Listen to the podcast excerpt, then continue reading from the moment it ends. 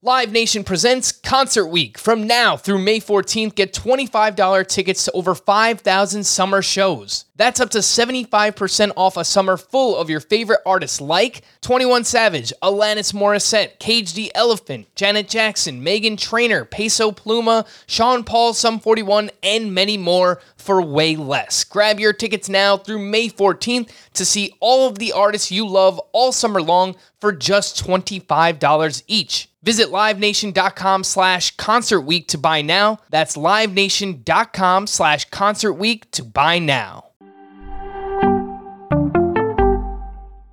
Welcome to the Fantasy Baseball Today podcast from CBS Sports. High drive, center field, hit the wall, grand slam. This is magnificent. Got a fantasy question? Email fantasybaseball at cbsi.com. Get ready to win your league. where fantasy becomes reality. Now, here's Frank, Scott, Chris, and Adam. What's going on, everybody, and welcome into Fantasy Baseball today on Tuesday, June 29th. Frank Stampfl joined by Scott White, and we've got a whole hodgepodge of things to talk about today. Fun with pace numbers, the drop-o-meter, trade talk, and much more. What's going on, Scott? It's only been like a few hours since we've talked. Not much. Not much. Some baseball action. The couches are still there. That's good to see. Yeah, nobody's taking them away yet. No one's come in and uh, stole your couches. Not yet. Not yet. All right. Let's talk a little baseball. Let's fire it up. What do you think, Susan? Oh my good goodness gracious! All right, Scott, I'm going to actually start us off here today. And we haven't had a negative, oh my goodness gracious, in a while, but I think it's about that time because your boy right here decided it was a great idea to start Matt Manning in the podcast points league.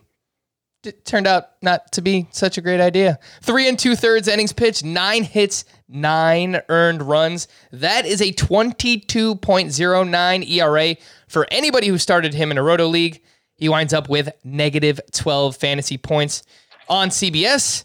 Good thing I had Nick Castellanos have a monster game, literally, just to cancel out how bad Matt Manning was. So, not sure what I was thinking starting a pitcher who had a sub 6% swinging strike rate with a 5.50 xFIP, but this is what I deserve, Scott. And I would tell anybody that if you wanted to spite drop Matt Manning, I have absolutely no problem with it. Well, I don't know that I'd drop him out of spite, but There I- has to I be might- someone better I- available than Matt Manning. I, I'm, I'm certain. I didn't. Well, I, I haven't added him in any leagues in the first place because he had an ERA over eight at AAA. Good. And, Good for um, you. That was a smart decision. Why did I do that? I don't know. Now, now he has an ERA over eight in the majors with six strikeouts and 14 and a third innings. You mentioned the swinging strikes haven't been there. He had three in this start on what was it, 66 pitches. It wasn't good. Wasn't good for old Matt Manning. 75 pitches. Oh, even worse. Yeah, I don't know. I don't know what's gone wrong with him because he was he was a such a consistent performer in the minors with big strikeout rates. Uh, the ERA was always solid. It kept getting lower and lower. He had this supposedly great curveball that just hasn't shown up the time we've seen in the majors. I don't know what was going on with him at AAA to have an ERA that high. Also, the spin rate on his fastball is just dreadful. It's one one of the worst I can remember seeing. It's below 2,000 RPM. And I think if I think it was finally above 2,000 RPM barely in this start, but I wonder if he's all there health wise because I don't really understand the collapse otherwise. This doesn't strike me as just a player struggling to adapt to the majors because again, ERA over eight at AAA.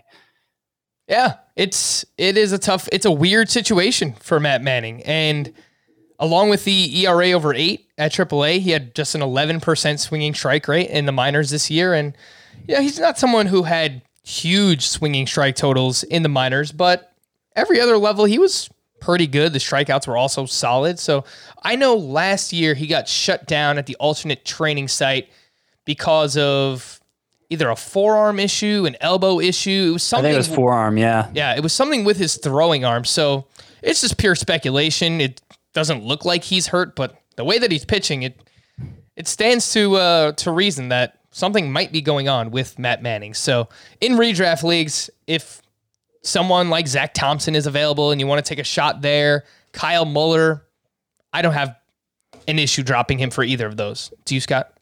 Nope. All right. Would you try to buy low in a dynasty league? Or are you that worried? I actually sold low in a dynasty league. I don't know. I, I don't know that I sold that low. Um, but, you know, the argument could be made. I traded him for two aging players, players on the wrong side of 30. But they're useful to me now. And I was willing to sacrifice Matt Manning because his future is looking kind of murky all of a sudden. Well, how did Cleveland score all those runs? They had six hitters with multiple hits on Monday, including Cesar Hernandez went three for five, Amed Rosario went three for five, Jose Ramirez went three for five with his 17th home run. He added five more RBI. Harold Ramirez went three for five. Bobby Bradley went two for five. And a gentleman named Ernie Clement went two for four with three runs scored. Uh, admittedly, never heard of the guy, so I had to look him up. 280 career hitter in the minors. He does have some speed, has absolutely no power at all. So don't really have any interest in Ernie Clement, but thought I would mention him because why not? He had two hits. Uh, all right, Scott. Oh my goodness gracious. For you, from one offensive juggernaut to another, what you got? I'm going with Keston Hiura. Yeah. Keston Hiura homered for the third time in four games. And for at least the second time, I didn't see all three of those home runs, but at least for the second time, it was on a high fastball, which was the pitch that was just eating him alive uh, in, in his prior two stints in the majors this year. He, uh, in his most recent AAA stint, got the strikeout rate around 25%. It was only in about 50 plate appearances, so obviously not talking a huge sample, but better. And he talked about how he he uh, focused on making better swing decisions down there. And you know, obviously, it's just been a few games, but three of his four home runs this season have come in those few games since he returned. Obviously, we know what kind of upside he possesses, and he's available in more than sixty percent of CBS sports leagues, I believe. Might be time to take a flyer on him again. Yeah, Keston Hiura, three homers in his last four games. I think most impressive. Sorry if you said this already, Scott. I was looking away at, at the Astros Orioles game. But um, among his five plate appearances, Keston Hiura did not strike out a single time. So I thought that that was most impressive for his game. I didn't mention it. Thank you for the useful contribution to the conversation, Frank. That's what I'm here for. Sometimes, something like that, right? Useful contributions. Uh, I'd like to say sometimes. Sometimes I I do throw that in there. But 48% rostered on CBS. And I'll throw a few names your way, Scott. You let me know. Would you drop any of these players? Because I kind of feel like in a points league, I, am not rushing out to get Keston Hiura because I still do think he's going to strike out quite a bit. But in a roto or a categories league, I kind of feel like if you don't strike now, you might miss out on the opportunity to pick up Keston Hiura. So let's figure this out. If you play in a roto league, would you drop Joey Wendle for Keston Hiura? yes. Joey Wendle is 84% rostered, so that is pretty significant. How about Jeff McNeil, who recently returned, has not done much, but he did have a multi-hit game on Monday. Probably couldn't do that though. I'm I'm a little more excited about Hiura at the moment. I just I don't feel like we have as much reason to doubt McNeil. Mhm. So no, I wouldn't do that. I wouldn't do it either. Would you drop Gavin Lux? Yes, Would you drop Nick Solak? I believe I would. I would He's too. been pretty absent since April. All right, so there you go. Some second baseman you can drop. Get Keston Hiura on your team if you play in a categories or a roto league, because just in case, just in case he finds that old form, uh, which again presented a lot of upside, as Scott mentioned. What else happened in that 10 run eighth inning that the Brewers had on Monday, which was, I looked down for one second and was like, okay, wh- when did all this happen? Uh, Willy Adames also hit a three run homer in that inning, and he is now batting 286 with 11 doubles and six homers in 35 games with the Brewers. That is a 35 homer pace over 150 games. Willy Adames is 43% rostered. And I'm going to talk about him a little bit more in depth later on, Scott. But would you drop Gleyber Torres for Willy Adames? At the moment, I'm inclined to say no, but maybe you'll offer some compelling. You'll give a compelling argument later that'll change my mind. We'll see. Yeah. All right. I'm going to save it. Uh, It's a little tease for you. We'll talk more about Gleyber Torres and we'll revisit this conversation. Willy Adames for Gleyber Torres. But Adames, uh, if you are in desperate need of a shortstop, is playing very well since he has joined the Milwaukee Brewers. Before we hit the news and notes, just want to remind everybody that you can join our Fantasy Baseball Today Facebook group. That's facebook.com slash groups slash fantasy baseball today.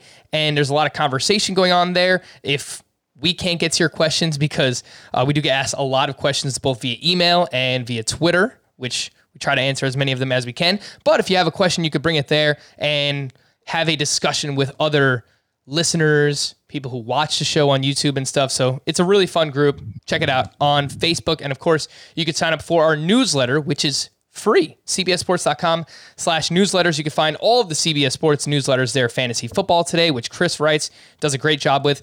Fantasy Baseball Today, myself and Dan Schneier, we kind of tag team that. It's a lot of the things that we talk about on the podcast. So if you want to kind of read it while you're listening to the podcast, you could do that. Again, cbssports.com slash newsletters. It is free. News and notes from Monday. Ketel Marte was placed on the IL with a left hamstring strain retroactive to June 27th. And this is his other hamstring. So he had an IL stint earlier in the year where he missed like six weeks. It was pretty lengthy absence. That was for his right hamstring. Now his left hamstring. So maybe he was overcompensating or something. I don't know. It sucks, but Ketel Marte, whenever he's played this year, has been really good. So that's what makes it even more frustrating. Mike Trout was transferred to the 60 day IL. The move does not have much of an impact on Trout's recovery timeline. He will not be eligible to return until July 17th, which is right after the All Star break anyway, which is pretty much the timeline we've had for Mike Trout all along. Shane Bieber had a quick examination that went well on Monday. He'll have a follow up in the next few days that should reveal more about his timeline. Again, Shane Bieber is on the IL with that strained right shoulder. So hopefully getting some more news soon on Bieber. We did get some news on Corey Seager. Not good news. He has been experiencing uh, soreness when swinging a bat and has been shut down from hitting for now. Rough scene. Sonny Gray plans to start Friday's game against the Cubs. Scott, if you play in a daily lineup league, would you feel okay getting Sonny Gray back in the lineup his first start against the Cubs? I would rather not do that. It's not like he was lights out before going on the IL. Let's let's give him a chance to prove himself all over again. Oh my, and the Baltimore Orioles are trying to find a way to blow this game. Right before we started, telling Scott, my boy Paul Fry is in the game. He's going to get a win. He still might get a win, but man, uh, really just kind of blew up here in the ninth. So we will update you on that as it goes along. Anthony Rizzo uh, with his back and Kolten Wong with his calf. They respa- uh, out of their respective lineups on Monday. Franmil Reyes is expected to return Saturday against the Astros. He is 78% rostered and had 11 home runs in 40 games before going on the IL. That is a 41 homer pace over 150 games. Scott, would you be sending some buy lowish offers out for Franmil Reyes right now if you needed power? That doesn't seem like a bad idea. I think the power output was legit, and it happened during a time of year when it was harder to hit than it is now. So, yeah, it's not a bad idea to check and see what the cost is. Dylan uh, Dylan Bundy left Monday's game against the Yankees due to heat exhaustion, and I'm not sure uh, not sure if anyone else caught this, but he threw up on the mound. And I, if you like, if you're watching a game, there's actually somebody behind home plate holding up his year long ERA, and that's what made him throw up, Scott. yeah. Yeah, I threw up when I realized how many leagues I drafted him in. Gosh, Dylan Bundy. It was funny. The video, like everybody at home plate scattered when he threw up. They just dispersed. The umpire went one way, the batter went another. Yeah. No, I, I hope the guy's all right, honestly. And it's like Chris and I were joking around earlier. We were doing the live stream Q and A here on YouTube, and uh, we were talking about how hot it was in New York on Monday, and it was like 95 degrees out. So, yeah, it was a rough scene there for Dylan Bundy. I hope the guy's all right, but it's been a really rough year for him. Lucas Giolito and the White Sox versus Kenta Maeda and the Twins were was postponed on Monday due to rain. That is now the second time in a row Kenta Maeda's start has been pushed back. Marcus Stroman was placed on the bereavement list, but is still expected to start Saturday against the Yankees. Brandon Nimmo was originally supposed to return Tuesday, but will now continue his rehab assignment to get more at bats. He's still 60% rostered, which I thought was very high. So someone out Yeah, there I was surprised too. someone out there really likes Brandon Nimmo. Lots of Mets fan maybes. Uh, Mets fan maybe. Kyle Freeland was removed from his start Monday with a hamstring injury. And he was actually pitching pretty well against the Pirates. Five shutout with seven strikeouts. He had 12 swinging strikes at the time on 79 pitches. And he's allowed one earned run over his last two starts. His slider usage is way up. So, not saying there's anything there with Kyle Freeland. He's only 6% rostered, but throw him on the scout team. Let's let's see if there's anything really, there. both of the breaking balls, slider and curveball, these last two starts, he's he's really leaned into those. So it's always interesting when you see a pitcher's effectiveness coincide with a you know pitch selection change like that. Yeah, Kyle Freeland. Throw him on the scout team. The Phillies hope to activate Jean Segura ahead of Tuesday's game against the Marlins. He is very quietly batting 332 with three homers and six steals on the season.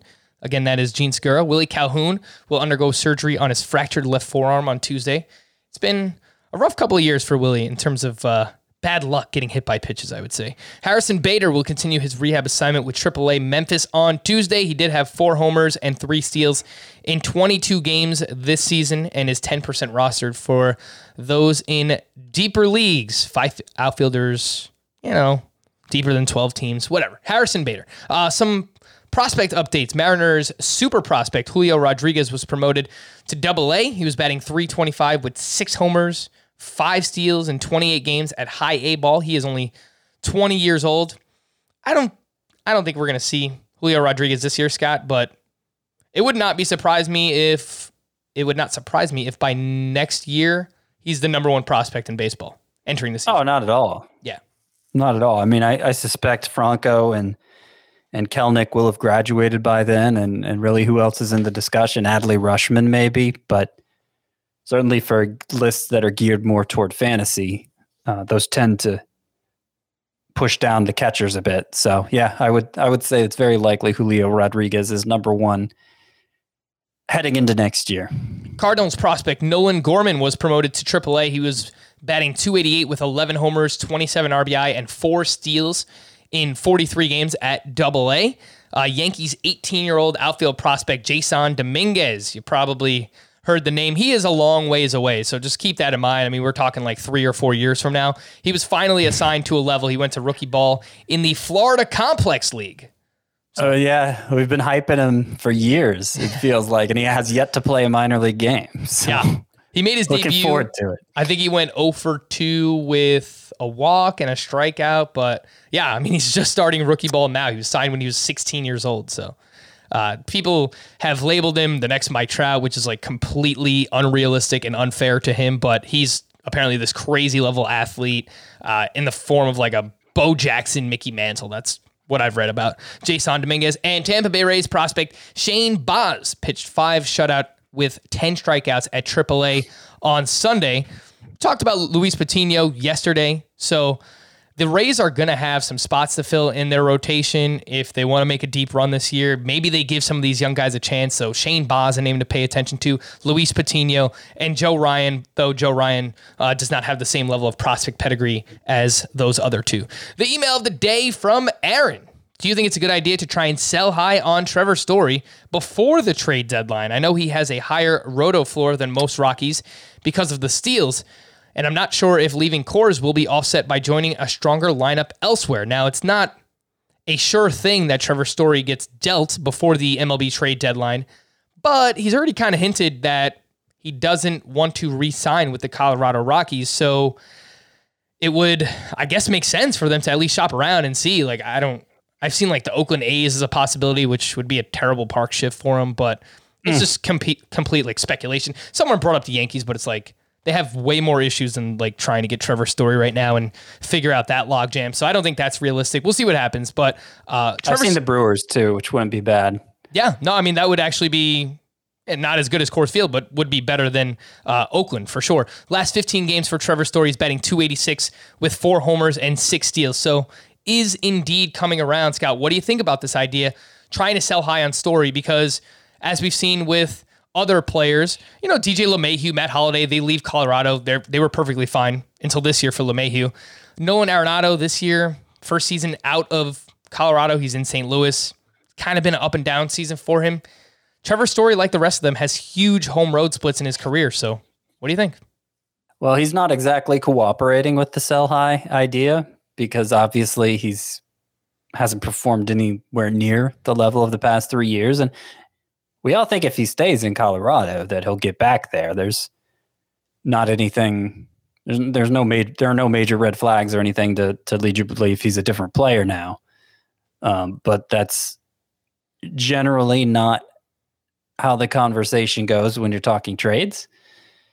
yeah, I mean, it would be foolish for the Rockies to hold on to him because he's a free. Well, foolish. I mean, obviously they would offer him a um, oh, what's I forget what the term is, but you know where uh, they get a they get a compensation pick if he goes elsewhere. So you know there have been so many lowball offers for star players on expiring deals in recent years that I guess it's possible they'll just get lowballed and and be better off uh, be better off holding on to him and, and just getting a pick out of it after the season's over. But it it still stands to reason they will probably get more in an actual trade and and you know there's obviously no controlling where he goes you know it's not going to be as favorable as colorado wherever it is. Mm-hmm. so it's not a bad idea but i'm putting together um, an article the the first two rounds for the rest of the season and i still have trevor story as a second rounder if we're redrafting today for the rest of the season. Now, if he was for sure out of Colorado, maybe he wouldn't be as high as a second rounder, but still, I I value him highly enough that you should get something really good in return. So if if you are interested in shopping him, that's that should be your mindset. For this season, Trevor Story's home road splits. He's got an 878 OPS in Coors. He's got a 647 OPS on the road for his career. That's 982 in Coors Field, that is 750 on the road. So it's not as simple as just saying Trevor Story is going to be a 750 OPS bat wherever he goes if he leaves Colorado. But, you know, it's probably somewhere in between there 825, 850. Maybe he kind of settles in there as still like a 25 25 type bat, which is a very valuable hitter. A lot like we said about Arenado, but he's just not going to be as good. I, I feel comfortable saying that. Um, it, it, might be that he's like Bo Bichette frankly. I mean, you look at Bo Bichette, he's batting 281 with 14 homers, 12 steals. So about a 30 25 pace with only an 807 OPS. Yeah. So I don't know. I'd, I'd probably pick Bichette to best story in batting average, you know, uh, post core story in batting average, but not by that much. If you were shopping Trevor Story for a starting pitcher, Scott, you're trying to get one of your top 10, top five What's realistic? A pitcher for a story? Yeah. You're saying? Yeah, yeah. Top if, if ten. Top ten. Top ten. Yeah. So okay, like a uh, if you can get a Bauer or a Giolito or Zack Wheeler or Corbin Burnes, you're cool with that. Maybe not Burnes. Yeah. But those others sound fine. I've got some concerns about Burnes, multiple concerns. Yep. Uh, all right. On the hitter front, mm, give you a few names. Would you trade Trevor Story for Bryce Harper? I don't think so. I, I don't know why. I just he's just been banged up so much lately. Yeah. I don't have a ton of confidence in Harper right now, and maybe that's not reasonable. But yeah, I, I have a hard time getting excited about that deal. All right, two more names I'll give you, and then we'll move on. Kyle Tucker and Cody Bellinger. Would you trade a story for either? Well, uh, I'm ranking them ahead of both rest of season, so I, I think it's reasonable. I think those are all reasonable deals, but personally, I don't think I would. All right. So if you are trading Trevor Story, aim high.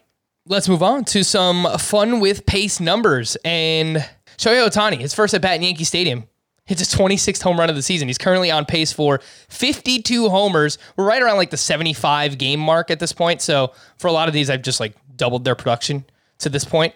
Um, because yeah, I'm not assuming anyone's going to play 162 games, but 150 seems like a reasonable expectation. Uh, Shohei Ohtani on pace for 52 homers, 220 runs plus RBI, and 22 steals. The guy is otherworldly. Vlad Jr. also has 26 homers. He leads the league with 66 RBI. He's on pace for 52 homers and 132 RBI for Vlad Jr. Fernando Tatis. This one is I mean, Scott, this is just bonkers because, mind you, he's only played 61 games because he had that IL stint earlier in the year where he missed minimal time. Fernando Tatis has 25 homers and 16 steals in 61 games. Now, he's not going to get to 150 games this year, but his 150 game pace is 61 home runs and 39 steals for Fernando Tatis. Man, It's just, it is otherworldly what what he is doing right now. Like shoulder unbelievable. shoulder injury does not matter. I mean, the, like uh, he's made up for everything that he's done in the field, by the way, because like defensively, he's he's been an absolute mess. But uh, yeah, offensively, um, Fernando. Yeah, Tatis- I mean, I was noticing Tatis had the highest point per game average, uh, with Vladimir Guerrero being second. Yeah, that's um, yeah. I- The only issue with him is we get these bi-monthly freakouts over his shoulder. Oh, he left the game again because that shoulder's acting up, yeah. and that makes me want to discount him a little, at least. So, spoiler alert: he's actually third in my rest of season drafting for the rest of season column. Yeah, he's kind of like the hitter version of Jacob Degrom in that way, right? Where we kind of always have that lurking over over our heads when it comes to Fernando Tatis. Uh, Bo Bichette, who I wanted to mention, another shortstop here, 150 game pace right now, 28 homers, 100 RBI, 24 steals, 128 runs scored. Bo Bichette currently leads baseball in runs scored. So that whole Blue Jays lineup and and George Springer just joining them now it's fun. It's a good time to be a uh, Toronto Blue Jays fan for sure. Uh, some pace numbers based on players who had big games on Monday. Kyle Schwarber, another double dong. this, guy, this guy's every day we talk about Kyle Schwarber. I don't know, like what else are we going to say about him at this point? He, he's now up to 24 home runs on the season. He has 15 in the month of June alone. He has 11 in his last nine games. unreal. I mean, it helps, I guess, when you're facing uh, Jerad Eickhoff, but gosh, uh, he's on pace for 48 home runs. That's Kyle Schwarber. It's I, I would have to imagine he's going to slow down, but it wouldn't surprise me if he kind of settles in somewhere as like 35, 40 homers, 250, 260 batting average. That's yeah, I mean, he was 38 two years ago. So I would, Yeah. uh, if, if you're saying 40, he finishes this year with 40, I would, you're setting that as the over under. I'd take the over. Not by much. I don't think he's going to finish with 48 either, but 41, 42 yeah. seems within the realm of possibility for sure. Nick Castellanos went three for five with a grand slam and seven RBI on Monday. He had his 15th home run of the season. Uh, the slugging has dropped off a little bit in June, but he's still batting 345 overall. And Castellanos is on pace for 30 homers and 100 RBI. Actually, a little bit underwhelming when I looked into that, but the fact that he's hitting almost 350 is is just outstanding. He's had, I think this was only his third home run of June. Yep, that's so correct. He's had a powerless June for some reason, but still hit for plenty of average. Whit Merrifield went three for five with his seventh homer, and he is actually mashing again in June. He's batting 349 after Monday's action this month, on pace for 14 home runs and 42 steals with 190 runs plus RBI for Whit Merrifield. Mm, I would take the under on 42 steals. Uh, Whit Merrifield actually getting there, but he is far and away the biggest contributor in that category and plays for a team that is not going to limit him on the base path. So definitely helps there for Whit Merrifield. And then uh, Cedric Mullins, who I just want to give another shout out to. The guy is just having a ridiculous year. Two for four with two more steals. He's now up to 14 stolen bases for the season. He's batting 313, add in 13 homers. He's on pace for 26 homers, 28 steals. He bailed on switch hitting coming into the year. Cedric Mullins did. And even with that, only batting left handed, he's hitting 313 against lefties.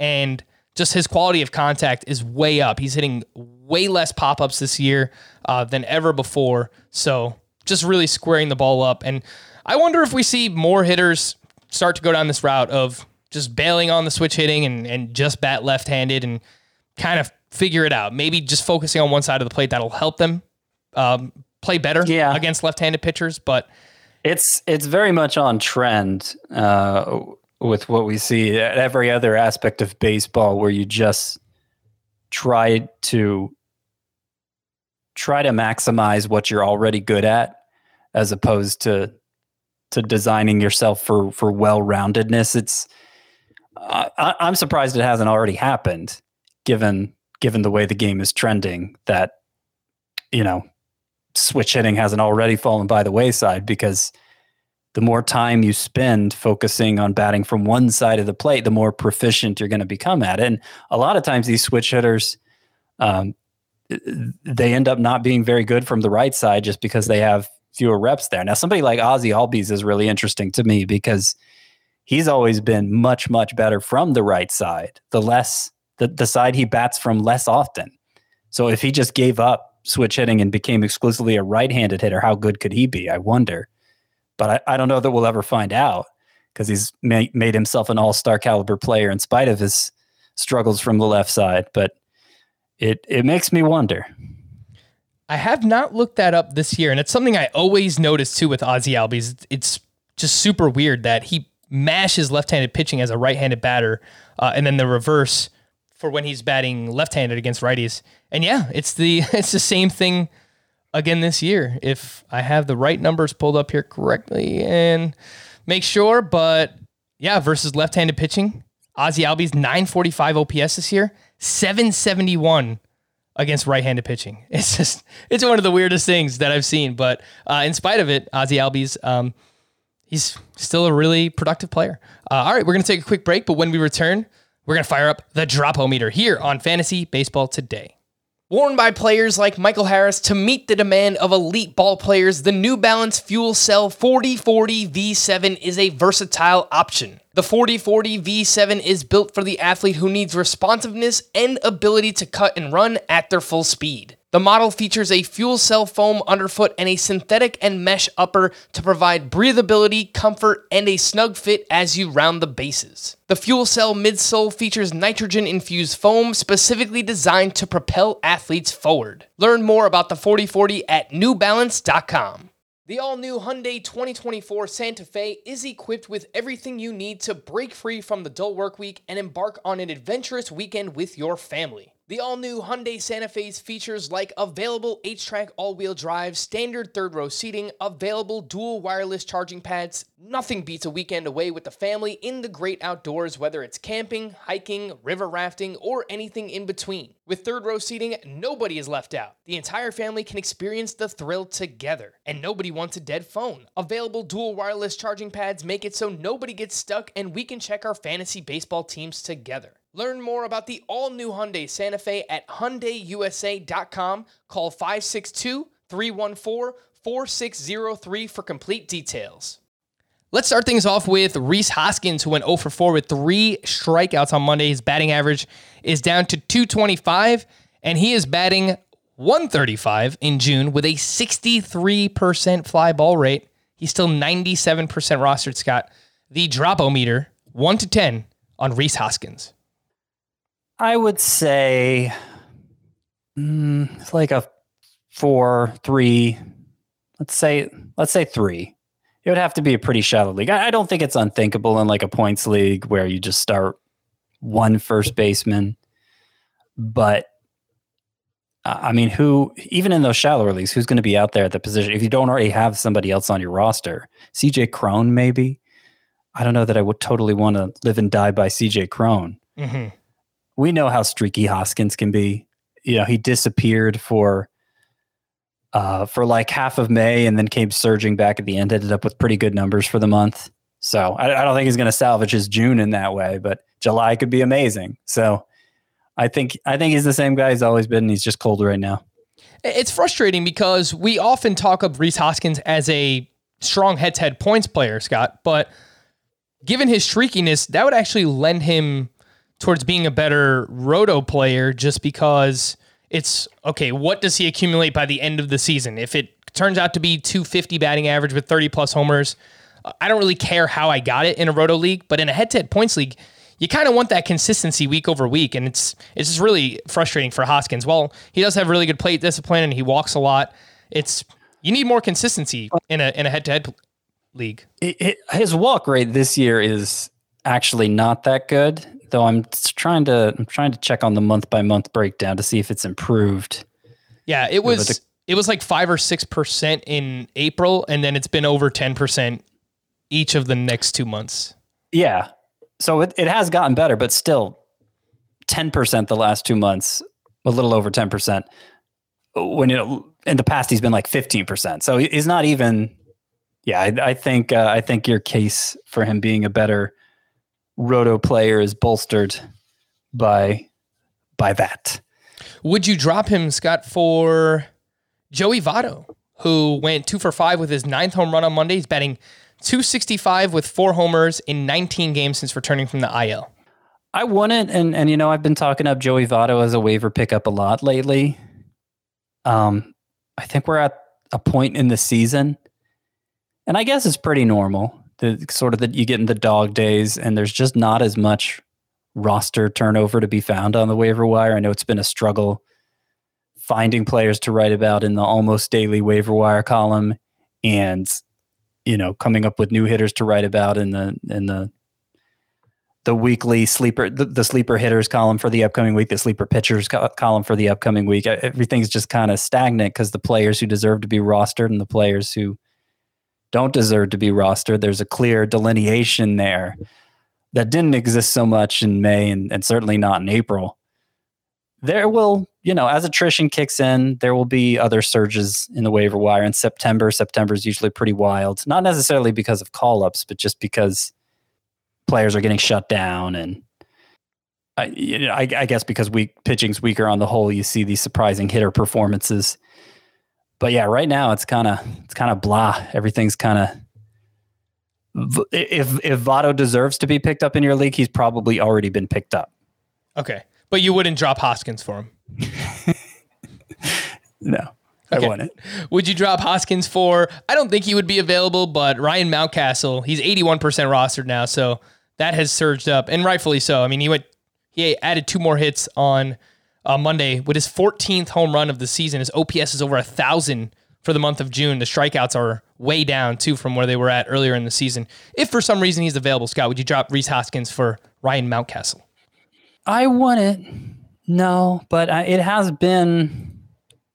Yeah, I, I, feel like I rushed to judgment on Ryan Mountcastle because it's, it's obviously been a very strong month of June, not just in terms of of him hitting nine home runs for the month, but the strikeout rate, which was up over 30% for most of the season, has gotten back to normal, back around 25% for the month of June. And if, you know, obviously there, there are landscape changes that may be contributing to that. So if that's really the truer version of Ryan Mountcastle, I was probably too quick to judge him.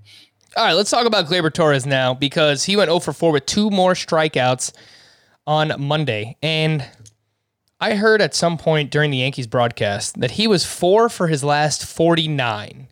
I think he had one more at bat after that. So let's say Gleyber Torres is four for his last 50. I looked at his last 110 games since the start of last season. Gleyber Torres is batting at 240 with six homers, a .092 isolated power, that's slugging percentage minus batting average, a 5.6% home run to fly ball ratio. League average ISO is 160. League average home run to fly ball rate is 13.5%. Again, this is 110 games where he's batting 240 with six home runs. There was like a month long stretch there where Gleyber Torres looked like he was coming around. He was hitting for more batting average. The power still was not there. Someone actually brought up to me on Twitter is there a chance that he's kind of dealing with the effects of COVID. I think he's had COVID twice. He had it last year, he had it this year, even after having a vaccination. I don't know. That's like pure speculation, but Scott, dropometer, Gleyber Torres. The guy is lost. Yeah, it hasn't been good. I don't really understand why he collapsed in this way. I mean, the power was obviously it was huge in 2019, but it was very much there in 2018 too after he got first got called up strange. Doesn't make a lot of sense. You look at the hard hit rates, you look at uh, the launch angle, the strikeout rate. I mean, they don't.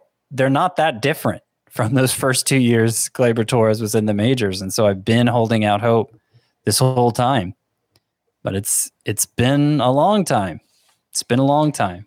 If he has a Jose Ramirez like, dare I say, Keston Hiura like resurgence, I don't think that would surprise me. So Uh, you know, certainly in like a dynasty context, I'd be reluctant to do that. But in just a smaller redraft league, I- if it's to the point where you obviously can't have him in your lineup anymore, and once you get to that point with a player, it becomes difficult to hold on to him. So drop a meter. I will say, uh, I'll say six for Gleyber Torres.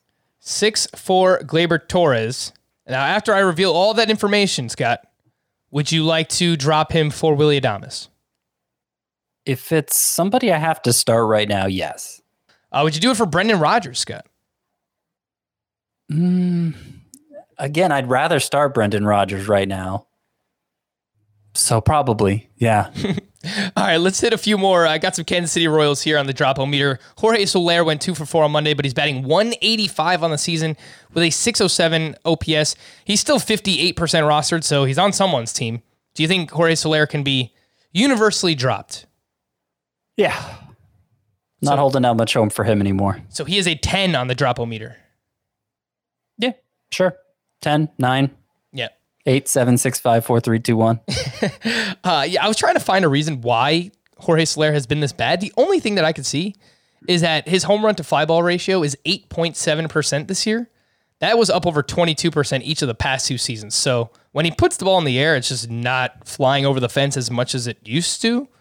Could be related to the ball, could be can't catch up to the sticky stuff. He's also been awful against fastballs this season, so I'm all right dropping Jorge Soler as well. Uh, Carlos Santana went one for four with his 13th home run on Monday, and oddly enough, he's done the the reverse of many other hitters, where he was awesome in April, and then he's been really not so awesome since. So he was slugging 506 with an 869 OPS in April. Carlos Santana was.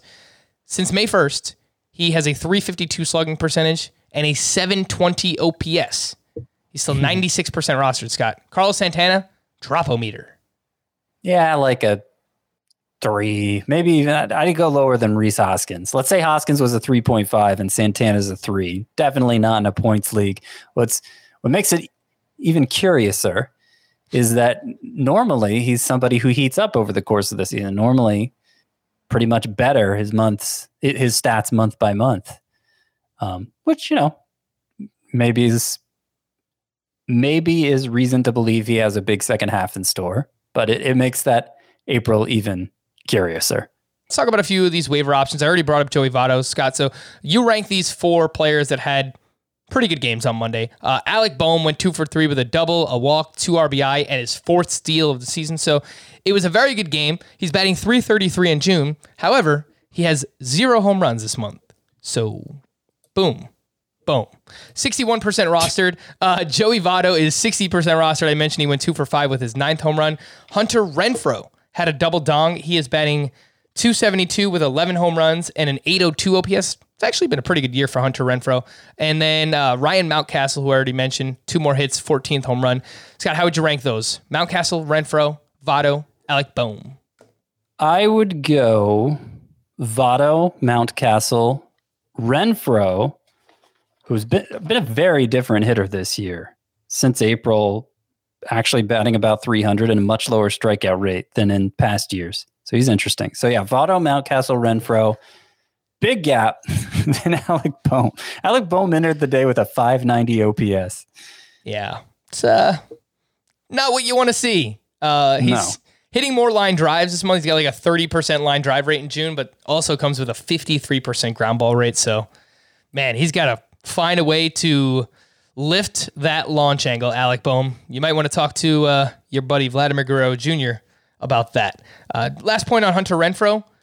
Whenever he has lefties on the schedule, just make sure you get him in the lineup because he's batting uh, 347 with an OPS over a thousand against lefties this season, and much worse against righties. So keep that in mind. Some deeper waiver options. Jonathan Daza went two for four with a double, a triple, and an RBI for the Colorado Rockies. He's batting 325. He's 19% rostered.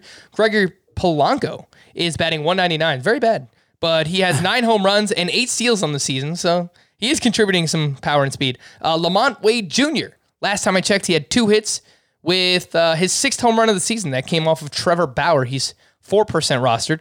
Deep league, Scott, anything deeper than 12 teams, you know, 14 teams or deeper. Daza, Polanco, LaMonte Wade Jr. Any interest?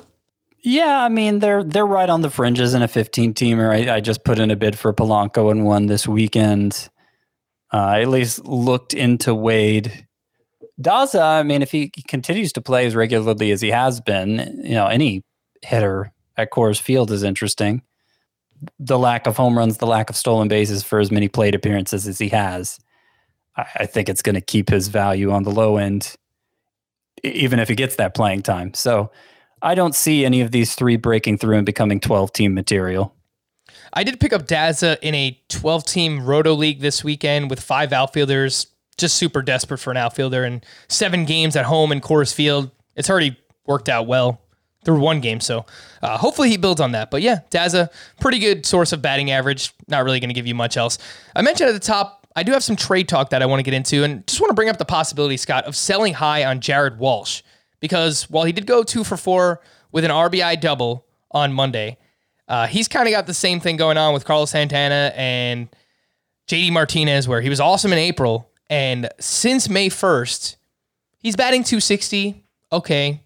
32% strikeout rate, 55% ground ball rate for Jared Walsh.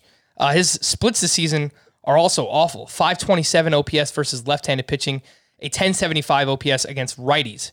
So it's tough because I think the Angels lineup is going to get better as Mike Trout gets healthy, as Anthony Rendon gets healthier. Uh, so that should help with his counting stats. But these numbers are kind of concerning, Scott. And I would just throw Jared Walsh out there to see what I can get. If you can get like an awesome return because of what he's done this season.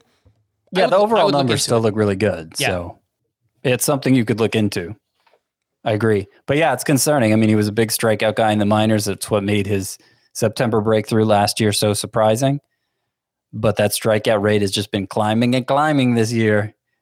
And I'm I'm concerned. I'm concerned how much if, if he really has legs here as a every week fantasy starter. Yeah, especially for a power bat too. It's, it's exactly the opposite that you want to see. Strikeouts going up, ground balls going way up as well. So uh, based on the season that Jared Walsh has had, I when I checked earlier, I think he was ranked as a top 20 hitter overall in Roto. He's a 33rd ranked player in Roto leagues this year. So if you could just sell him based on that, something I would look into doing for Jared Walsh. How about on the other side, Scott? If you're looking to acquire a power bet, who would you rather target? Pete Alonso or Giancarlo Stanton? Both of them hit home runs on Monday. Pete Alonso went two for three with his 12th home run, and Giancarlo Stanton went one for four with his 14th home run. We haven't really talked much about either of these players recently, but specifically Alonso, I think he's a really good buy low candidate right now. I would agree. His strikeout rate is like it like it's low. It's it's low for a general hitter, not just somebody with his kind of power potential. It's 21% for the year. That's uh that's really impressive and it's surprising his numbers aren't better as a result. And and Stan, you know, he continues to do his thing in between injuries. So I, I, yeah, I mean, of the two, I'd rather have Alonso. I think Alonso is going to cost you more, perhaps significantly more. Stan's still confined to to the DH spot, to your utility spot in fantasy, so that that makes him a difficult fit for some people. Um, but yeah, if I'm looking for power, I think I think both of them are buy lows. Yeah. Stan might be easier. I would prefer Alonso. Some leftovers from Monday. Wade Miley allowed four runs over six innings. He had seven strikeouts with a season high 17 swinging strikes. It was Wade Miley's first non-quality start since June 6th. Eli Morgan for the uh, for Cleveland. He was up against the Tigers, five innings, four runs, four strikeouts. He had a big swinging strike game his last time out. Took a step back here, only six swinging strikes. Gio Urshela went two for three with his 10th home run. He's having a very good June. He's batting 300 with an 867 OPS. Danny Duffy, not so great at the Red Sox. Three and a third, four runs. Velocity actually looked fine for him. Uh, Garrett Richards, stinker. Five and two thirds, 11 hits, five runs. Velo- I mean, Scott, the spin rates, fastball, fastball and slider, they were down 230 RPM. His curveball spin rate was down 518 RPM. Well, it was like a 60 mile per hour curveball, right? Yeah, yeah. His velocity was way down. It was down 10 miles per hour on the pitch. So I don't know what was going on with Garrett Richards. Uh, I saw a funny tweet from Chris Cotillo of masslive.com. Garrett Richards says he learned a changeup this week in about three days and has added a 60 mile per hour curveball. Complete reinvention. What? It's not that easy to do that, right? To do either of those things. no, no, it's not. I learned to change up in three days. yeah. I You know. know, Uh, he could be dropped across the board, right, Scott? If you have back to team. the drawing boards. Yeah. Yeah. All right. Um, Freddie Peralta, ho hum, another great start. Six innings, two runs, four walks, but eight strikeouts. Kyle Hendricks against the Brewers on the other side, six innings, four runs allowed. His quality start streak ends at eight. Eight straight quality starts for Kyle Hendricks entering Monday. And I do have an update on Trevor Bauer, who was facing off against the Giants. Six innings, eight hits, two runs, one walk, eight strikeouts. He did allow two more home runs. They were obviously both solo shots. And his spin rates, let's see where they're at. His fastball down 291 RPM, slider down 130, curve down 165. So, eh, you know, it's kind of similar to all these other top tier pitchers that are going through the same thing Cole and Scherzer and Corbin Burnes, but Trevor Bauer still found a way to be really productive against a strong Giants lineup. So, I, I mean, yes, but but it was a 1.5 whip and he gave up two home runs. How effective was he really? I don't know. Not as effective. Like it, it, it continues a trend of Trevor Bauer not looking all that dominant anymore. Still good. I, I don't I don't know that he's I don't know that he's ace material in fantasy. I don't know. I, I still have him as a second rounder in the in the redraft for the rest of the season. Late hmm. second rounder. Yeah.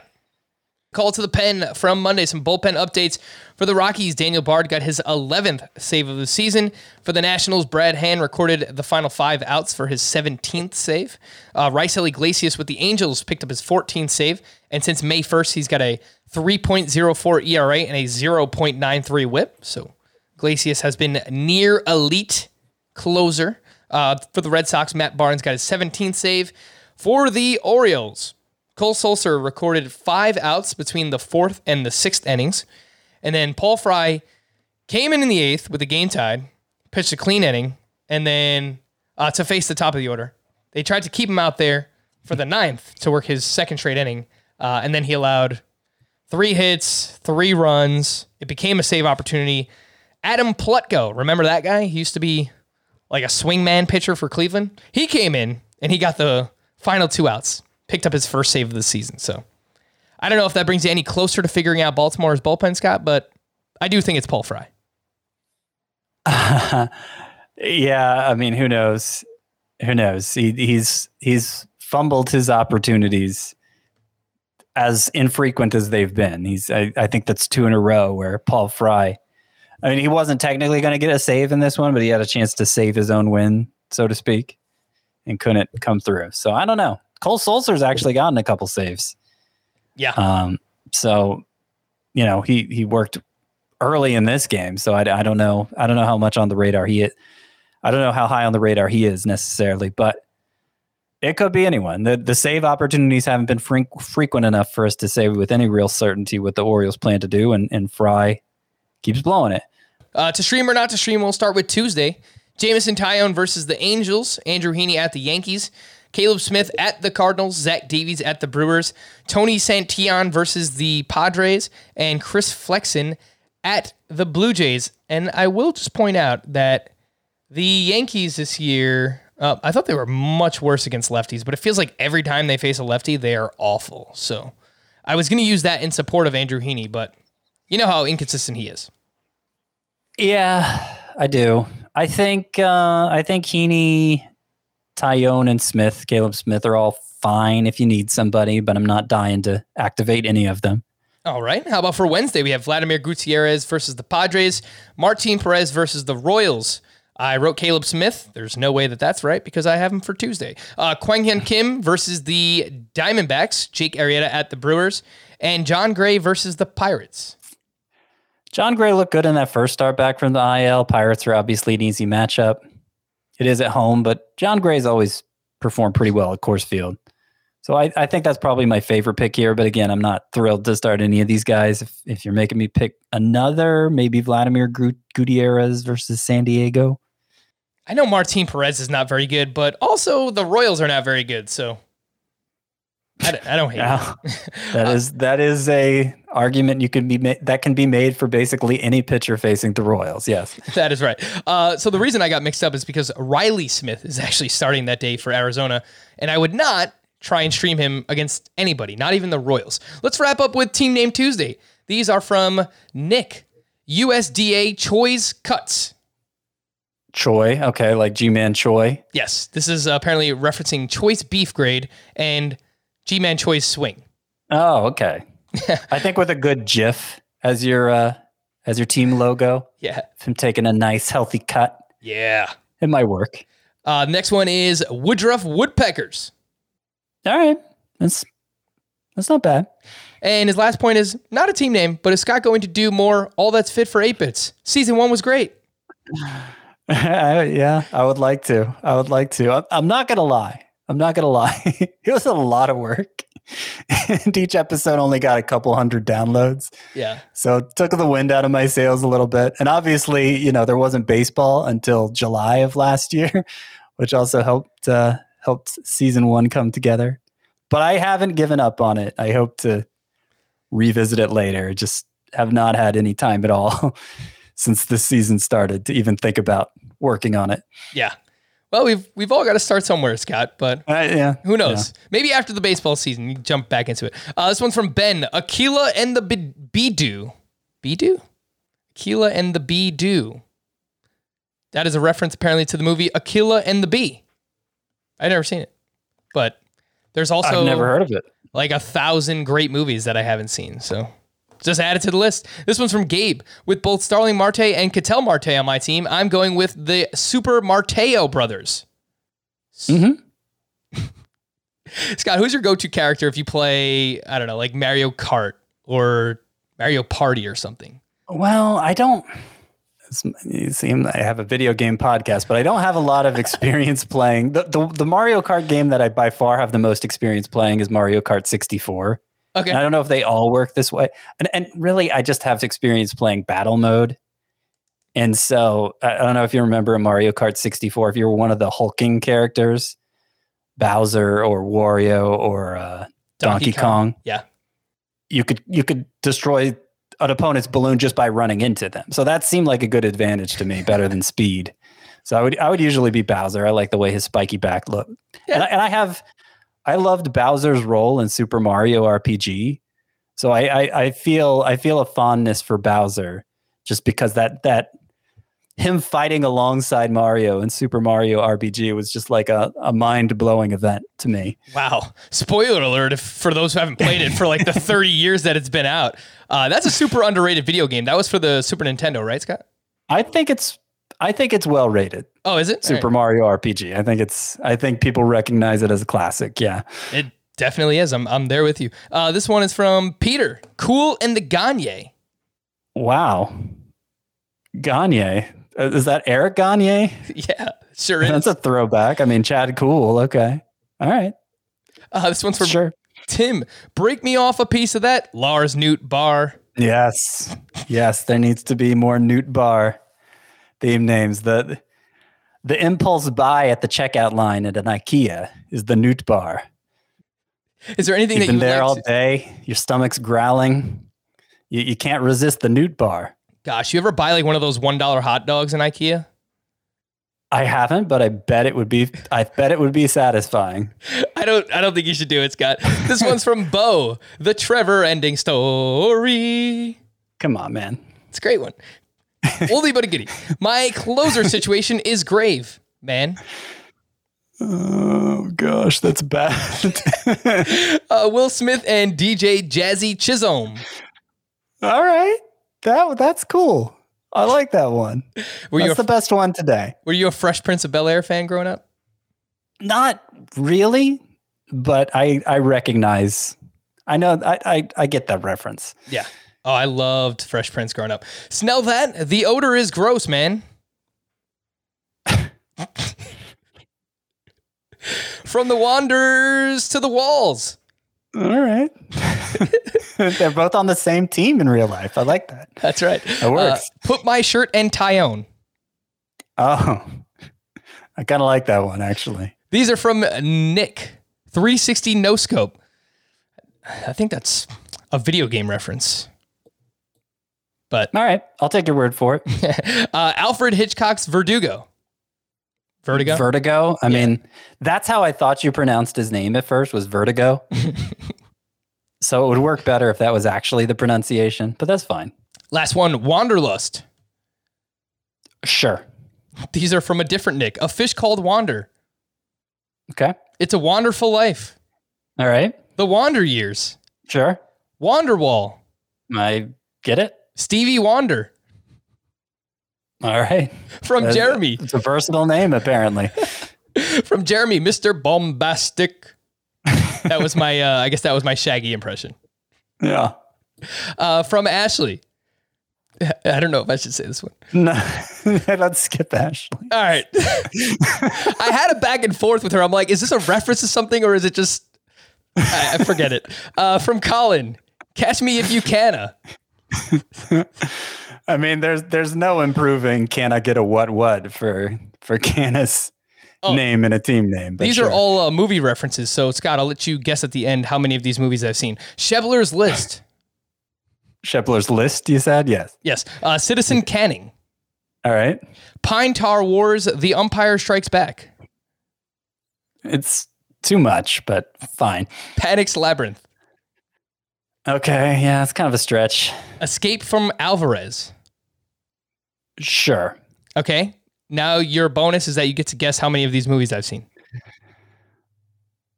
I'm gonna guess zero because that would be totally Wow, Scott, you have no character. You have no faith in me, huh?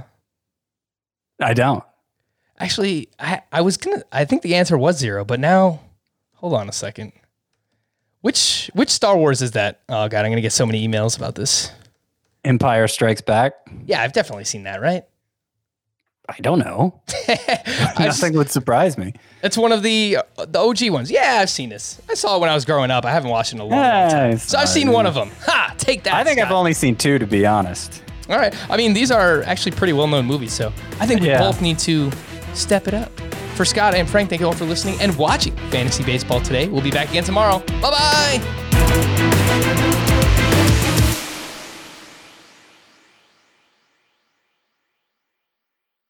If you've ever been in the market for a new home, you know home shopping can be a lot. There's so much you don't know and so much you need to know. What are the neighborhoods like? What are the schools like? Who is the agent who knows the listing or neighborhood best? And why can't all this information just be in one place? Well, now it is on homes.com. As somebody who's been through this, I can tell you these features are so, so incredibly valuable. They've got comprehensive neighborhood guides and detailed reports about local schools, and their agent directory helps you see the agent's current listings and sales history. The area you live in is just as important as the house itself. You can get to know a neighborhood without ever setting foot in it. Say you're a really active person. You could find out about the nearest parks. Do they have a baseball field? Maybe you want to join a softball league like Chris and I play in. Also, Homes.com collaboration tools makes it easier than ever to share all this information with your family. It's a whole cul-de-sac of home shopping information all at your fingertips. Homes.com. We've done your homework.